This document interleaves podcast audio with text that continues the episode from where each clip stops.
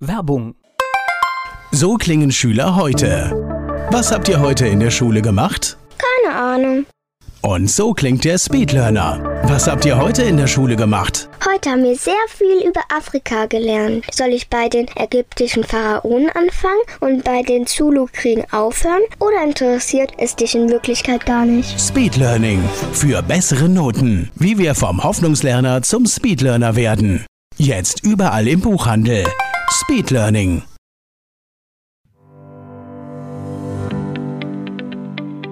Rheinhessen gehört. Der Podcast aus und über das größte Weinbaugebiet Deutschlands. Und in dieser Episode geht es um die Kulturfrauen der Verbandsgemeinde Bodenheim. Die Vorsitzende Anne Jäger ist hier. Wer die Kulturfrauen nicht kennt, sagen Sie doch mal einfach ein paar Worte dazu. Was machen die Kulturfrauen? Wie lange gibt es die? Und was zeichnet die Kulturfrauen aus? Die Kulturfrauen gibt es, das kann ich jetzt ganz einfach sagen, seit 25 Jahren, denn wir haben im letzten Herbst unser 25-jähriges Jubiläum gefeiert. Wir sind eine reine Frauenorganisation mit derzeit 16 Mitgliedern. Wir sind gemeinnützig und wir haben uns der Organisation kultureller Veranstaltungen in der Verbandsgemeinde Bodenheim verschrieben. Das heißt, wir veranstalten Kabarett, Musikveranstaltungen und unsere Erlöse spenden wir für unsere Sozialprojekte, die wir gemeinsam ausgewählt haben. Können wir mal so einen kleinen Rückblick machen nach dem Jubiläum? Was haben Sie in 25 Jahren alles in die Verbandsgemeinde Bodenheim gebracht für Künstler? Ja, viele, viele Künstler. Es ist immer schwierig, einige herauszuheben, weil eigentlich waren sie alle ganz toll und alles war positiv. Aber was haben wir in der letzten Zeit gemacht? Was wollen unsere Gäste immer wieder sehen, immer wieder hören? Simone Solger, Matthias Tretter, Timo Wopp. Angefangen haben wir mit Urban Priol vor 25 Jahren. Ja, und viele andere mehr. Den Musikbereich decken wir auch ab. Wir haben mit Joy Fleming zusammengearbeitet. Wir arbeiten mit La Serena und jetzt auch ganz neu mit Wildes Holz. Jetzt habe ich hier gerade Namen aus dem Kabarett gehört. Das ist ja, ich würde sagen, ja auch schon erste Riege. Ja, so soll das auch sein. Unsere Gäste haben uns über die ganze Zeit der Jahre, die wir jetzt Kulturveranstaltungen organisieren, immer wieder gezeigt, was sie sehen und hören wollen. Wir machen diese erste Riege, diesen Mainstream, natürlich, um auch unsere Projekte am Laufen zu halten, aber wir machen auch Kulturförderung. Das heißt, ein Beispiel war bei einem unserer letzten Jubiläen hatten wir die Leipziger Pfeffermühle eingeladen. Das war ein großartiger Abend und da hat man uns gebeten, das Jugendensemble der Leipziger Pfeffermühle einzuladen und das haben wir auch getan. Und das ist dann so ein Stück Kulturförderung, was wir machen. Ich glaube, es ist ja auch ein Trick. In dem Moment, wo ich immer wieder sehr gute Sachen habe, dann kann ich natürlich auch mal Dinge probieren, weil das Publikum hat Vertrauen und weiß, ich bekomme etwas Gutes ausgewählt. Das ist richtig. Das machen wir, aber doch immer auf einem sehr hohen Niveau. Wenn Künstler durch Fernsehen sehr bekannt sind, wird das Publikum jünger. Kabarett hat ja eigentlich ein durchaus höheralteriges Publikum. Und wenn wir Veranstaltungen machen mit Künstlern, die vielleicht nicht ständig in den Medien präsent sind, dann merken wir an der Veränderung der Gästeschar, dass die Gäste über die Homepages der Künstler kommen, über unsere Homepage und das ist für uns natürlich auch sehr schön. Jetzt haben Sie gerade schon die Projekte, die Sie unterstützen, das heißt Kultur in die VG Bodenheim zu bringen, ist eine Sache, aber das Geld, das dort verdient wird, das umgesetzt wird, das wird auch noch einem guten Zweck zugeführt. Was sind das zum Beispiel für Projekte? Wir haben im Laufe der letzten 25 Jahre schon sehr viele Projekte unterstützt, haben uns jetzt in den letzten Jahren, weil das Geld ja natürlich auch endlich ist, auf drei Projekte beschränkt. Wir haben ein Projekt in Rumänien, das ist ein Therapiezentrum für behinderte Kinder, wo wir dieses Therapiezentrum unterstützen. Wir haben Patenkinder in Rumänien, die monatlich unterstützt werden. Und unser erstes Kulturfrauenpatenkind wird jetzt im Sommer auch bei uns sein. Wir haben sie eingeladen. Sie wird drei Wochen bei mir und meinem Mann zu Hause wohnen. Und wir werden ihr einfach unser schönes Deutschland und unser Rheinhessen nahebringen, denn sie war noch niemals hier. Ein Projekt, das wir auch gerne fördern, ist die Mädchenwohngruppe von FEMA. Wir haben engen Kontakt auch zu den Mädchen. Wir haben engen Kontakt zu allen unseren Projekten. Wir unterstützen das Mainzer Hospiz. Das ist uns ein Herzensanliegen und zum Jubiläum haben wir uns ein kombiniertes Kultur- und Sozialprojekt ausgesucht. Wir haben vor zehn Jahren schon einmal die Peter-Jordan-Schule in Mainz unterstützt und das war fast das einzige Projekt, wo man die soziale Komponente und die kulturelle Komponente verbinden kann. Und das war der Grund, dass wir uns wieder dafür entschieden haben. Wir haben für die Schulband der Peter-Jordan-Schule vor zehn Jahren die Musiktechnik erworben und dieses Mal war es auf Wunsch der Musiklehrer der Schule und der Schulleiterin Frau Pahle, dass wir Musikinstrumente für die Schüler kaufen. Das haben wir getan. Wir hatten auch schon ein wunderschönes Konzert in der Schule. Als Jubiläumsgeschenk hatte die Schule für uns ein Konzert organisiert. Eine großartige Veranstaltung und ja, dieses Projekt werden wir auf jeden Fall weiter betreuen. Und eine schöne Mischung. Es bleibt Geld in der Region und es geht auch Geld in Europa, was auch niemals falsch investiert ist. Richtig, vor allen Dingen unterstützen wir da Kinder, beeinträchtigte Kinder, die dort auch in Rumänien keine Lobby haben.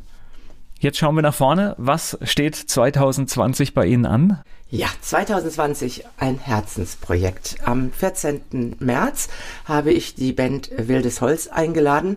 Ich habe sie kennengelernt vor einigen Jahren in Baden-Baden und ja, es gibt solche Abende. Man hört etwas, man sieht etwas und man ist begeistert.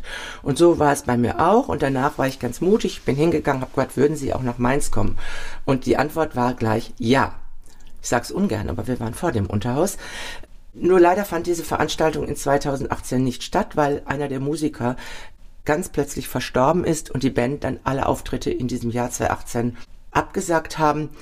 Aber ich habe dann gleich mit ihnen ausgemacht, dass wir es nachholen, wenn sich die Band wieder neu aufgestellt hat. Und das ist jetzt am 14.03. der Fall. Können Sie ein bisschen was zur Band sagen? Ja, die Band musiziert auf Holzinstrumenten. Es ist das dritte Programm und sie musiziert auf Holzinstrumenten und so hießen auch die Programme. Das erste Programm hieß Astrein, das zweite Ungehobelt und jetzt Höhen und Tiefen. Höhen und Tiefen sicherlich musikalisch gesehen, aber auch sicherlich aufgrund des Verlustes des Gitarristen in 2018. Die Band hat sich neu aufgestellt. Es ist ein neuer Gitarrist dazugekommen und ich habe mir diese Band letztlich in Frankfurt in dieser Neuaufstellung angeschaut und es war einfach großartig. Vielleicht etwas zur Bandgeschichte. Diese Band ist in 1998 entstanden und man erzählt sich, dass die Geschichte von Wildes Holz in einem Hotelzimmer in Ungarn begonnen hat, wo sich die zwei Musiker, Anto und Markus, zusammengefunden hatten und eigentlich Swing und lateinamerikanische Musik gespielt haben. Vielleicht erzähle ich zunächst etwas zu den einzelnen Musikern. Ich finde die Entwicklung sehr spannend. Wir haben Tobias Reisike an der Blockflöte. Er hat mindestens zehn verschiedene Flöten, mit denen er abwechselnd spielt, manchmal aber auch gerne mit zweien gleichzeitig. Er wollte immer schon gerne Blockflötist werden, fing auch schon mit sechs Jahren an und hörte dann nicht wieder auf. Er studierte in Essen an der Volkwang Universität klassische Blockflöte und ließ sich anschließend zum wohl einzigen Diplom-Blockflötisten und Saxophonisten ausbilden. Dann gibt es Markus Konrads, Kontrabassist und Mandoline. Und Markus, auch begeisterter Musiker, hat es aber geschafft, sich neben der Musik noch zum Diplom-Informatiker ausbilden zu lassen.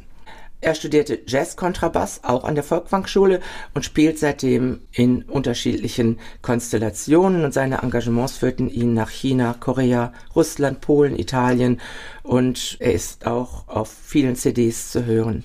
Und das, was jetzt spannend ist für den leider verstorbenen Anto Caraula, kam Jamel Larussi hinzu.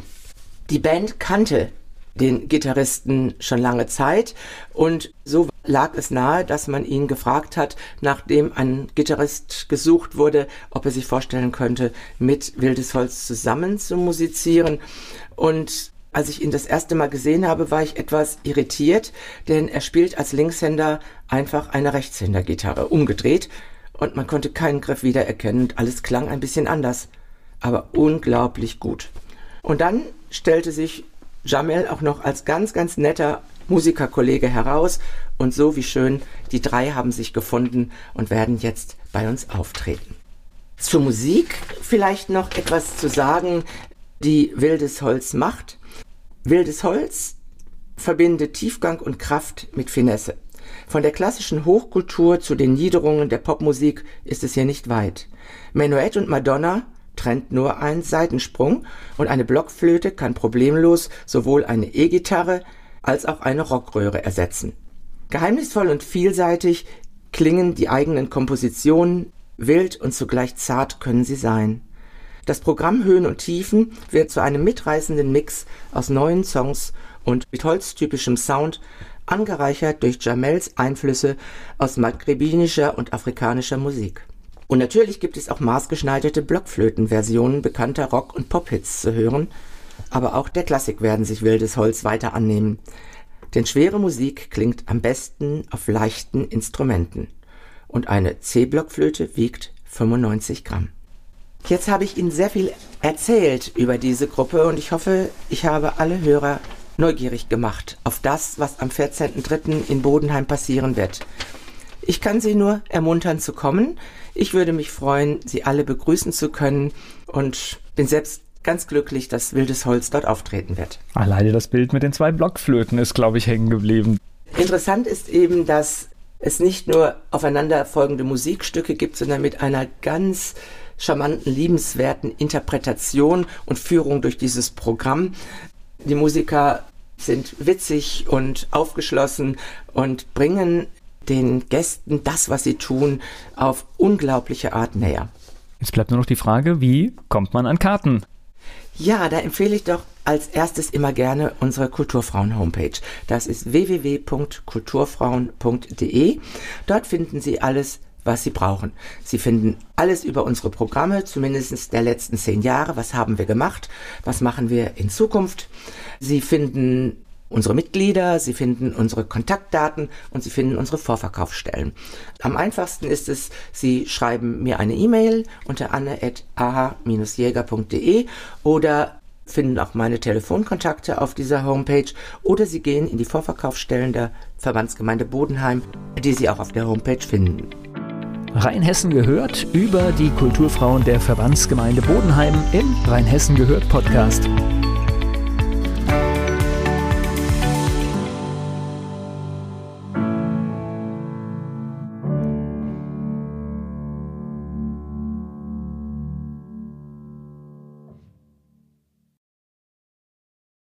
Werbung. Die kleine Eintagsfliege Bele wird eines Tages eingesaugt. Sie macht sich auf die Suche nach dem Ausgang und trifft dabei auf andere Lebewesen, die im Staubsaugerbeutel leben. Eingesaugt. Das Buch von Peter Ederer mit Musik und Liedtexten von Niklas Kleber, gesprochen und gesungen von Badesalz. Eingesaugt. Perfekt zum Vorlesen oder zum Lesen lernen. Mit wundervollen Illustrationen. Erschienen im Mentoren Media Verlag www.mentoren-verlag.de